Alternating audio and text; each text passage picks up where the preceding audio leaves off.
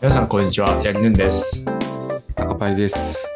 ワークインプログレスは、テクノロジーを中心に、キャリア、ビジネスなどの話題について、カジュアルに話す話すポッドキャストです。はい、よろしくお願いします。お願いします。いや、ついに来ましたね。いましたか来ましたね。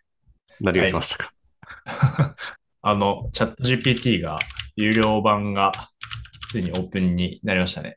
あ、これもうオープンになったんですかえっ、と、もう価格が出てたんで、あ、なるほど、なるオほーど。プンなのかなって思ってたんですけど、まだ出てないのかなあの価格は出ましたね。有料版の。あれ、価格いくらになったんですか価格、月42ドル。あー、なんかツイッターで見たな。42ドル。はいはいはい。はい。っていう、すごい絶妙な価価格だっていうのを見た気がするな。絶妙。確かに。安いって思う人もいたら、高いって思う人もいそうですね。そうっすよね。まあでもなんかうしん趣味で、趣味でというか、使うならちょっと高いかなっていう感覚はありますけど。ああ、なるほど。あ、そうかもしれないですね。うん。はい。あと API も来ましたね。チャットあー、 GPT API 来ましたの。ね。確かに。はい API もこれ使ったら、簡単に、いろいろ便利なアプリケーション作れそうだな。いや、そうっすよね。はい。実際チャット GPT 使ってますか高林さんは。何回か使いましたけど、なんか日頃めちゃくちゃ使ってるかと言われると、そうではないですね。ああ、なるほど。でもなんかあの、なんだっけな、VS Code の拡張機能で、チャット GPT の拡張機能があって、はい。まだ使ってないんですけど、あれめちゃくちゃ便利そうだなと思って見てましたね。えー、どんな機能なんですかなんかあの、コード書くと、はい。そのチャット GPT にコードのレビレビューというか、してもらえはいるみたいなのは、VS Code 上で簡単にできるんですよ。おー、いいっすね。確かにチャット GPT 普通に優秀なコードレビューしてくれるから、そうっすよね。いいかもしれない。そうそまあ、うちょっそう。と、その、知財的な話があるから仕事ではまだ使えないかもしれないですけど、うんうんうんうはん。いそうっすよね。そうそうそう。なんか普通にコード、なんだ、チェックしてほしいところを反転させて右、右クリックで、ファインはドいバグみたいなので、はいバグがあるかどうかチェックしたりできるっぽいっすね。えー、すごいな。うん。なるほど、なるほど。確かになぜか技術寄りなところに強いですよね、チャット GPT。そうっすよね。はい。コード書いてくれたり。うん。うん。僕もなんか、そのツールの使い方とかをチャット GPT に教えてもらったりしますねう。んうん。ああ、なるほど、なるほど。はい。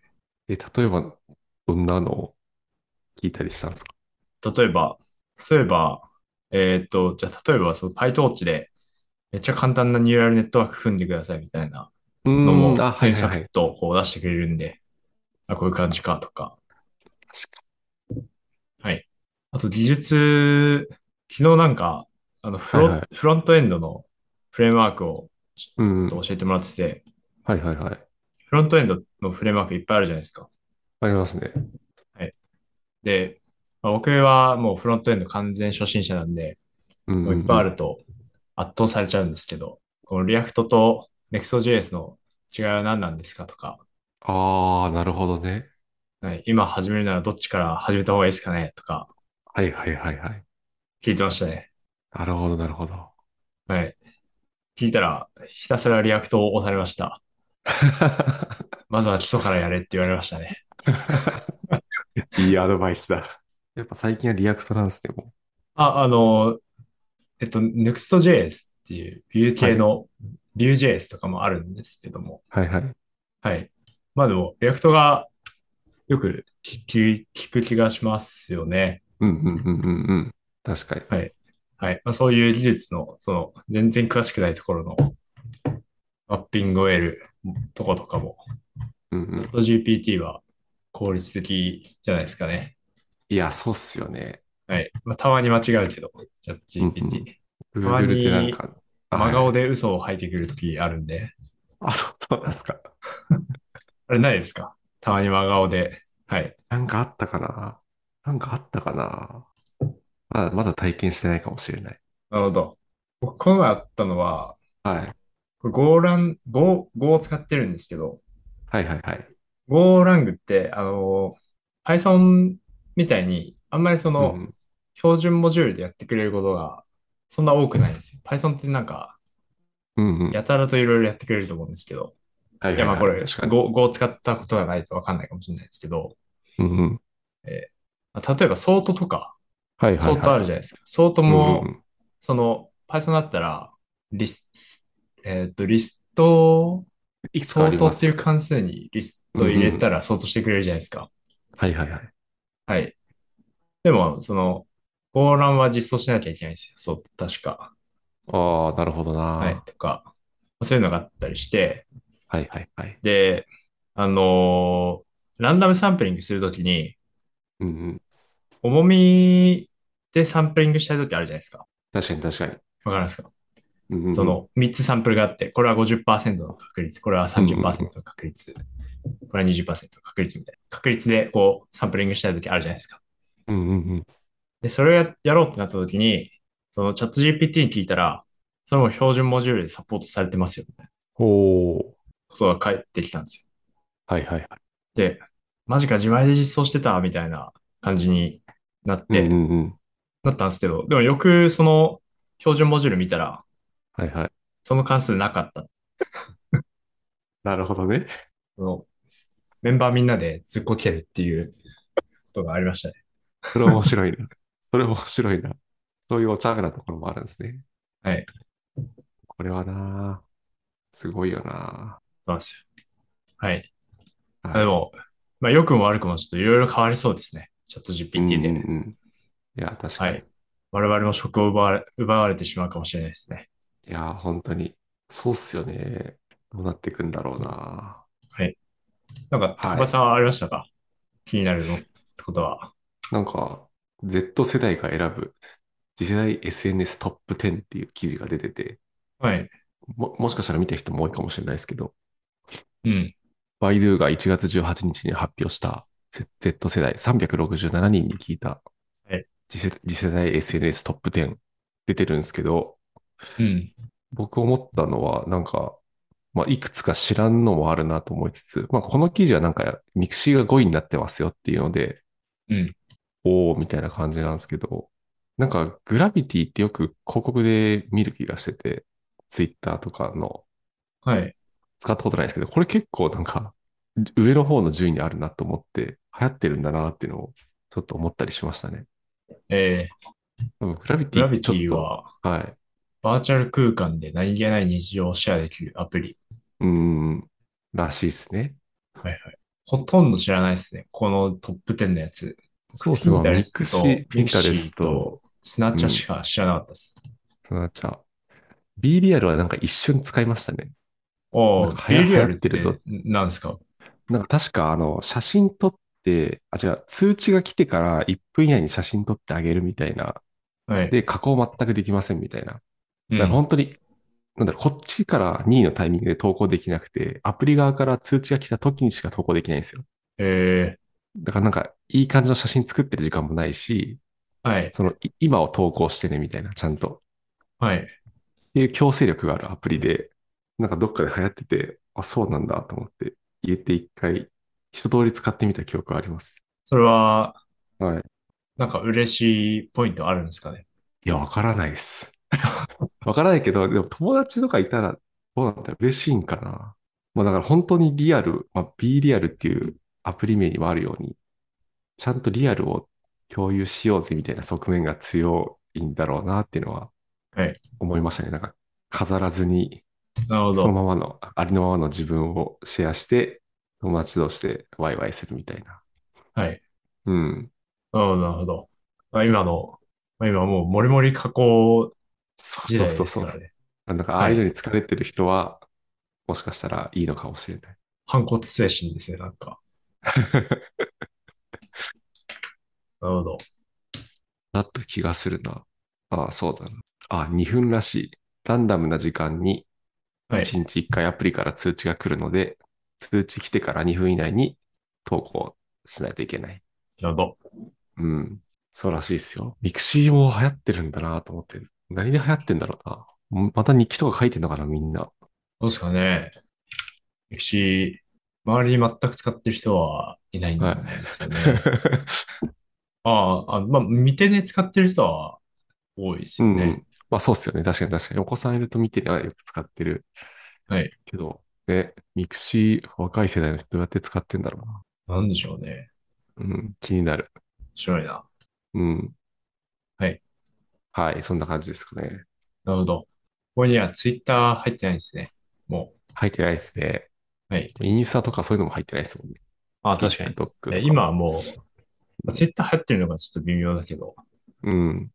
ツイッター、まあ、そう、今もうすでにあるやつとかはあまり入んない感じなんですかね。入んないのかな。でもまあ、ピンタレストとかは、まあ、確まかあ、に。トレンド寸前はどうなんだろうな。それこそミクシーとかもなんか、えずっと前からあるから。なるほどうん、どうなんですかね。ツイッターからミクシーに行く世界線とかあるのかな。いや、どうなんだろどうなんですかね。うな。うん。はい。はい。面白い。なるほど。じゃあではでは、話変わって、今ほい日のメイントピックに行きますね。ほい。はい。で今日のメイントピックはですね、ちょっとドキュメンテーションの話しようかなと思ってまして、うんうん。はい。で、ちょっと前に、Shopify のテックブログに、えー How Good Documentation Can Improve Productivity っていう記事がアップされました。うんうん。まあ、ドキュメンテーションはどのように生産性を改善するのかっていう記事でですね。で、まあ、ドキュメンテーションはいいぞっていうことが、まあつらつらと書かれているような記事なんですけどうんも、うん。はい。まあ、この記事ベースに、まあドキュメンテーションって、まあ、なんつうんですか。まあ、でも会社員やってたら、避けては通れないうん。ものだと思うんで、うんうん。まあ面白いんじゃないかなと思うので、ちょっと話してみようかなと思います。うんうん。はい。お願いします。ありがとうございます。はい。で、まあ、これ職種によってもその違うと思うんですけど、どんな時にドキュメンテーションってやりますか高橋さん。どんな時ですかね。はでいも。なんか、何やるにしても、何かしらは書く気がするな。はいはい。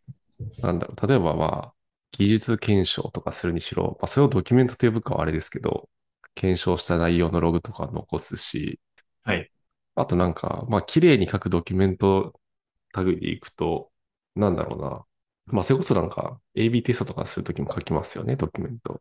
はい。うん。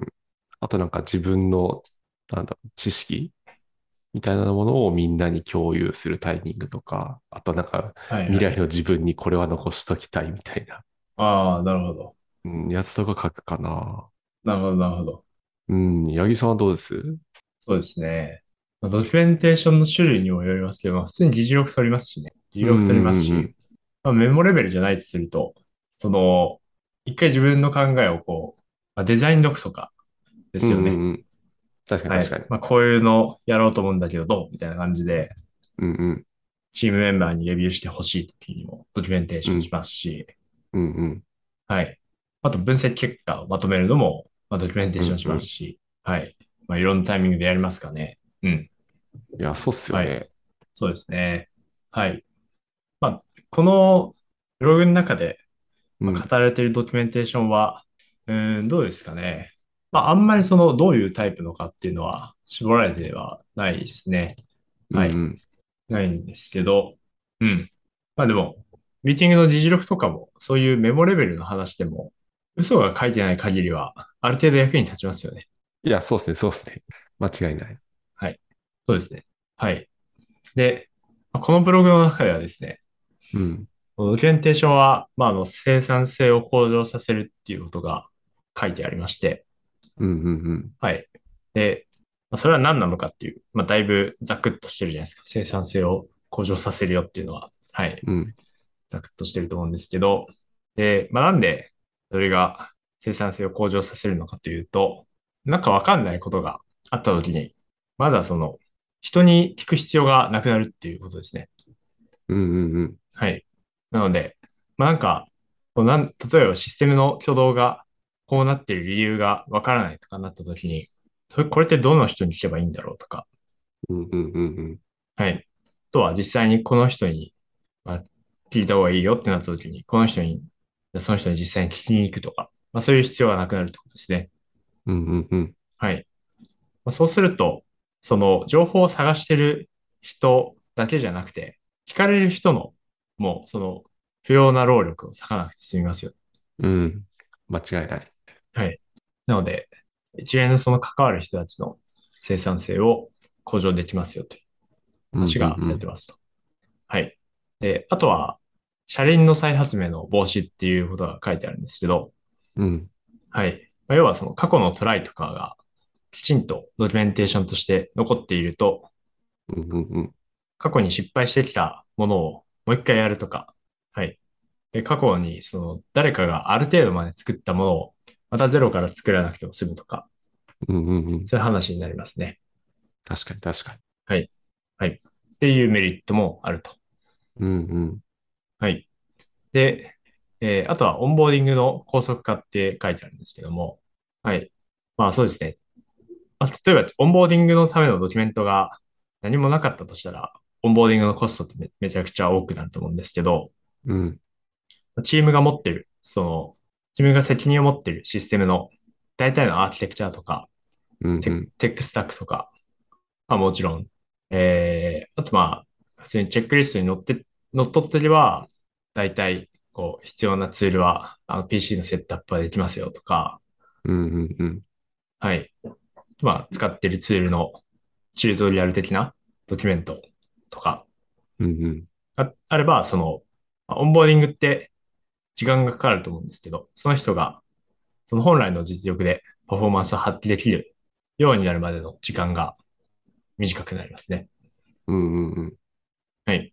あと、これはあの、単に採用っていう話以外にも、その、チーム移動とかもあ、チーム移動があった時も、まあ同様のことが言えるかなっていう感じですね。うん、確かに。はい。まあ、とか、あとは、その、じ自分のチームが責任持ってるコードベースで、まあ、全くリードミーとか整備されてなかったら、まあ、本当に知識がそのチームメンバーの中にだけある状態なんで、まあ、良くないんですけど、それが、まあ、どうやったらこうローカルで動くようになるかとか、うんうん。まあ、そうですね。コントリビューションするときは、えーこういうところに気をつけてねとか、そういうのがあったら、他のチームの人も、もしかしたらバグを見つけて、バグを見つけたときに、プリリクを送ってくれるかもしれないっていう、うんうん他のチームの人がコントリビューションしやすくなるっていうメリットもあるということが言われてましたと。はい。確かに。リードミーないやつ、触りたくないですもんね。そうですね。触りたくないとか、まあ、触りにくい。やっぱり。触りにくいですね。うん。ちょっと勇気がないと。うん。わかる。なんかこんなメリットがありますよっていうことが、まあ、ブログの中で言われてますね。うんうん。はい。そうですね。まあ、個人的には、意思決定のログとかがちゃんと残ってると、あのードキュメンテーションにありがたみを感じますね。うんうんうん。はい。プロセスみたいなところですか。なんでこうなったかみたいな。そうですね。そうですね。まあ、まあ、コードにあるコメントとかも、その、まあ、ドキュメンテーションの一種だと思うんですけど、うんうん。こう僕は、なんか、細かいところを気にしちゃうので、うんこうなんで、この処理は本当に必要なのかとか、うん。うん。はい。その、必要な理由なしに処理が残ってたりするとすごい困惑しちゃいます。はいはいはい。はい。確かに。なので、その処理を消し、消すとダメな理由とかがちゃんと書いてある。あなるほど。とか、うんうんうん。まあ、どういう意図でそういう処理が入っているのかとかっていうのが、うんまうあきんちんとこう示されていると、すごい助かるなっていうのを思いますね。確かに。はい。なんか高林さんはありますかドキュメンテーションにありがたみを感じたこと。ドキュメンテーション、いやでもめちゃくちゃありがたみを感じるタイミングはある気がするな。それこそ、はいまあ、このさっき話も出ました、オンボーディングとかって、はいめちゃくちゃ大事じゃないですか。その、その人が、うんね、いかに早くパフォーマンス発揮できるようになってくれるかみたいなところ。はいうん、だからそれに対してドキュメントがあると、めちゃくちゃスムーズに感じますし、まああとドキュメントってなんか人に、なんだろうな、人によってテキスト読む速度違うと思うんですけど、なんかはいそういうのにも対応できるの、なんかすごいいいなと思ってて。確かに。うん。だからそうですね。あとはなんかすごい、なんていうの、事務手続き。例えば経費精算とか、はい。なんか倫理、倫理出すときとか、あんうまん頻繁にやらないから忘れちゃうんですけど、そういう時にドキュメント整ってると、はいめちゃくちゃありがてえって思いますね。ああ、なるほど。まあ、もちろんエンジニアとかそういうあのコードのテスコメントとかもそうではあるんですけど、はい。そうなんか、あんまり日頃やらないけど、たまに絶対やる必要があることに対してドキュメントとかちゃんと揃ってると、はめい。ちゃくちゃありがたいなって思うタイミングがあったりします。確かに。うん。確かに。あれどうやったんあれどうやんだっけかなっていう時ありますよね。 そうそうそうそうそう。なるほど。ですね。あ僕、この前すごい助かったなと思ったのが、はい。えっと、ADR って知ってますかえーっと、なんか聞いたことあるぞ。アクティブ、なんちゃら、違うか。アクティブディレクトリ、それは違うか。あ、多分違います。あ、違う か。ADR とは。 ADR はですね、はい。アーキテクチャルディシジョンレコーズっていうやつなんですけど、おー、なるほど。で、これは、まあ、まあまあ、あの、もう英訳そのまますると、アーキテクアーキテクチャに関する決定の利益とかですよね。うんうんうんうんうん。はい。なんですね。はい。でこれ確かグノシーさんのブログで取り上げられてたんですけども、はいはいはい。はい。えっと、もともとはなんかソフトウェアアーキテクチャの基礎っていう本で、なんか導入、うんうんうん紹介されてるまあものらしくてですね。はい。ソフトウェアアーキテクアーキテクチャの基礎は割とよく目にするかもしれない。はい。うんうんうん、で、それそのアーキテクチャに関する意思決定、アーキテクチャに関して行われた意思決定を背景やどういう検討をを行ってそういう意思決定を、えーしたのかっていうのを、まあ、残したものっていううーん。そうですね。はい。はい。なので、例えば、えー例えばまあ設計とかもそうですかね。なんうんうで、んうん。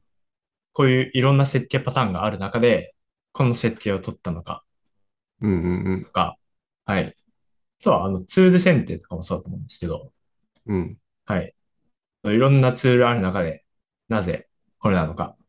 うん。はいうんあの、まあ、いろんなディープラーニングのフレームワークある中で、なぜ TensorFlow を採用したのかとか、うん。例えば。はい。ですね。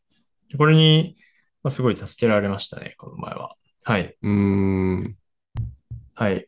そうですね。ん会社の中がいくつかのチームに分かれてる時とかは、その他のチームのはいはいはい決定が、まあ、他のチームが、えっと、すまあ、先にそういう技術検討とかを行ってくれてて、えーで、まあ、そのチチームごとにそう、この技術をこう、導入するタイミングが違うケースってあるじゃないですか。うんうんうん。はい。まあその時にその、ゼロから比較検討を考えるんじゃなくて、うんうん。他のチームがすでにこう、どういう比較検討を行って、うんうん。どういう意思決定を下したのかっていう情報は、まあ、すごく参考になるので、はい。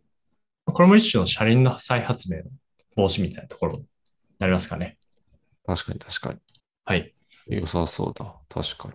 なんかそうっすよね。アーキテクチャ決めるときとかは、まあなんかその、このパターンだとこれがいいとか、プロコンとか一応書きますけど、はい。こういうなんかちゃんとテキストで、こういう、なんだろう、デザインでは書いてないな、と思いました。あ、なるほど。うんううん。ん。うん。良さそはい。そうですね。はい。あと、今までこう、ドキュメンテーション、ここいいぞみたいな話をしてきたんですけど、実はその、ちゃんと見つけられる前提が、前提っていうのがありますよね。う。うん。はい。まあ見つからなかったら、今までのメリットはないので、うん。うん見つけやすくなる工夫っていうのも、まあ、必要ですよね。うんうん。確かに。はい。そうですね。まあ、その見つけやすくなる工夫とかっていうのは、別にブログにこうするといいよっていうのは取り上げられたわけじゃないんですけど、うん。はい。そうですね。あの、その、ドキュメンテーションのプラットフォームに載ってたら、ある程度、その検索とかは、そのプラットフォームにも、任せっきりな、ま、まあ、任せっきりにするしかないみたいなとこはあるんで、うん。はい。まあ、できることといったら、こううまく構造化することなんですかね。まあそうっすよね。そうだな。まああとなんかタイトルちょっと気をつけるとか。はい。なんか、テプスあるんですかね。ええどうなんですかそういね。でも構造化この S するところはなんかいろいろありそうじゃないですか。なるほど、なるほど。確かうに、ん。ありそう。いろんな人が頭を悩ませそうなポイントでもありますね。そうっすよね。はい。わかるな。見つからないと意味がないっていうのはその通りですもんね。そうですね。確かに。はい。うん。もしかしたら軽く SEO 的なことをするといいのかもしれないですね。なるほど。確かに。はい。だからキーワード入れてみたりとか。うんうんはい。はい。そうですね。あとは、そのドキュメンテーションに関して課題を感じる、なんかどういう課題を感じるみたいなのありますえー、でも僕の場合、やっぱ検索、まあ今、なんか仕事だとノーション使ってドキュメントを管理してるんですけど、はい。ノーションってドキュメント以外もいろいろ管理できるんで、良くも悪くも。お例えばー、なるほど。あの、タスクとか、ロードマップとかも引けるんですよね。はい。それやるとやっぱノーション全体の検索と汚染されるんですよ。あああの、なるタほど。タスクとかも光ってきちゃうから。そうそうそう。なるほど、なるほど。だからなんか、ちゃんとこういうドキュメントはこのデータベースに入れて、データベースの中で検索してねっていう感じにし,、ないとダメやなみたいな。まあ、一定そうなってるんですけど、あー。うんそうそう、なんかその辺は、なんか最近思うところではあったりしますね。うん。うんうんうん。うん。なるほど。ノーションならではですね。そうっすね。そうなんだよな。何でもできちゃうからな、ノーション。そうそうそう。まあ、なんなるほかど最近ちょっと手こ入れしないとダメそうだなって思ったり。はい。うん。八木さんなんかありますドキュメンテーションの課題。うん。そうですね。ドキュメンテーションの課題としては、各タイミングを、各タイミングっていうのは課題に感じますね。はいはいはい。はい。まあ、そういうロードマップとか、うん。デザインドクとか、うんあるプロジェクトの中で書かなきゃいけないものとか書くじゃないですか。うんうんうん。はい。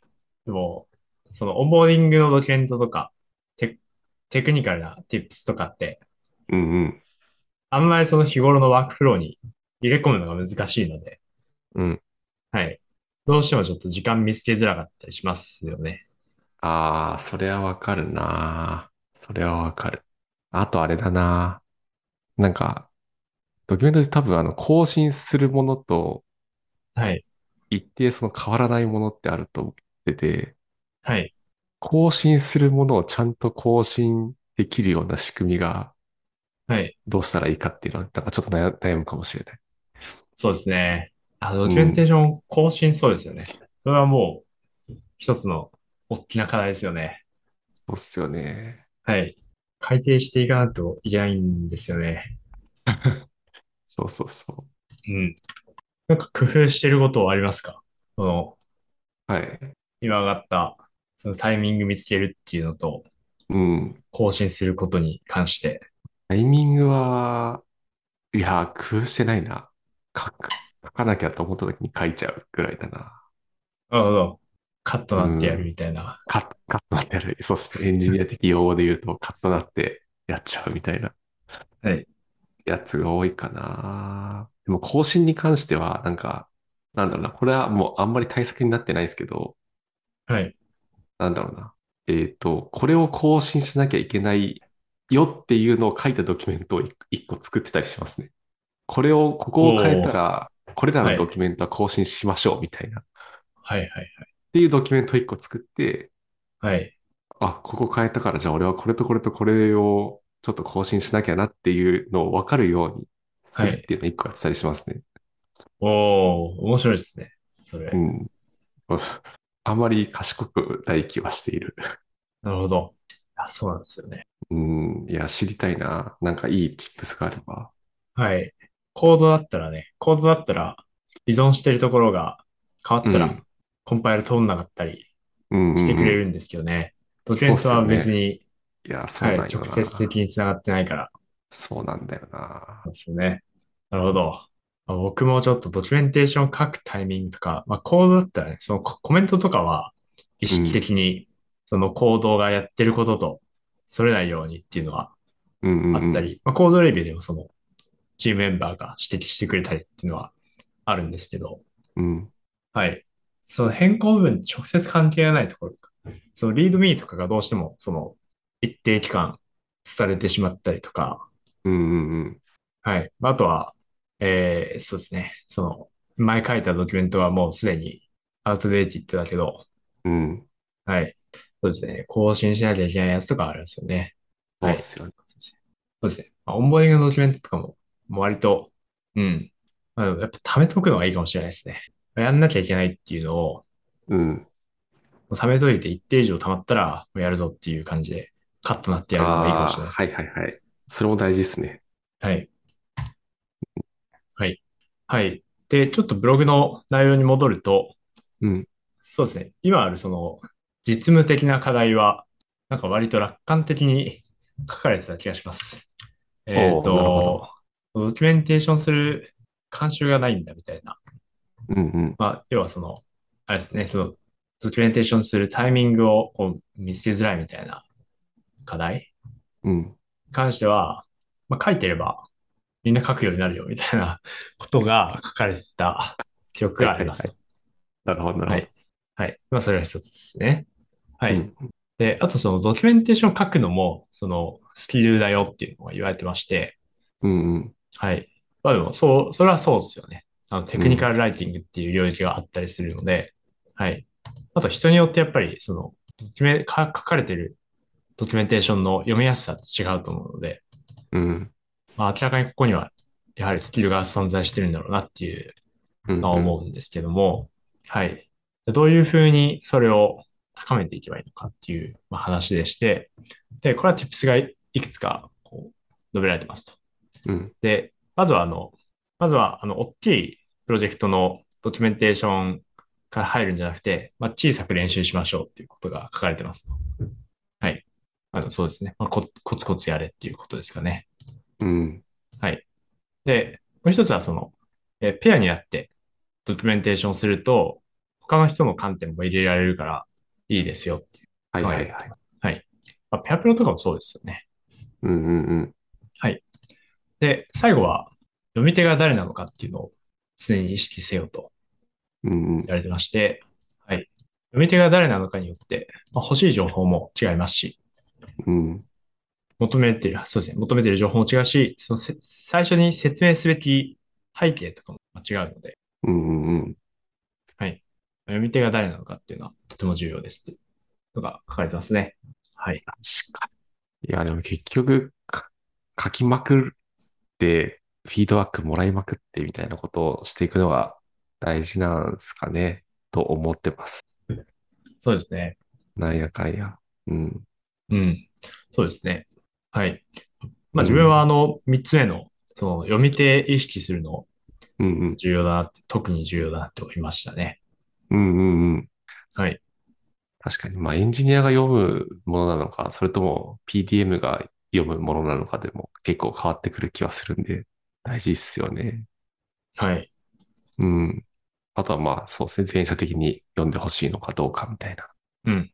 そうですね。あわかるな。なんかいい読んでて、さっき言いましたけど、なんかい確かにか書き手によって読みやすさ全然違うし、この人のドキュメントなんか読んでて楽しいぞじゃないけど、なんかその先が読みたくなるみたいなやつもあったりするんで、そういうの書けるようになるとうん。いいんだろうなと思いながら生きてます。なるほど。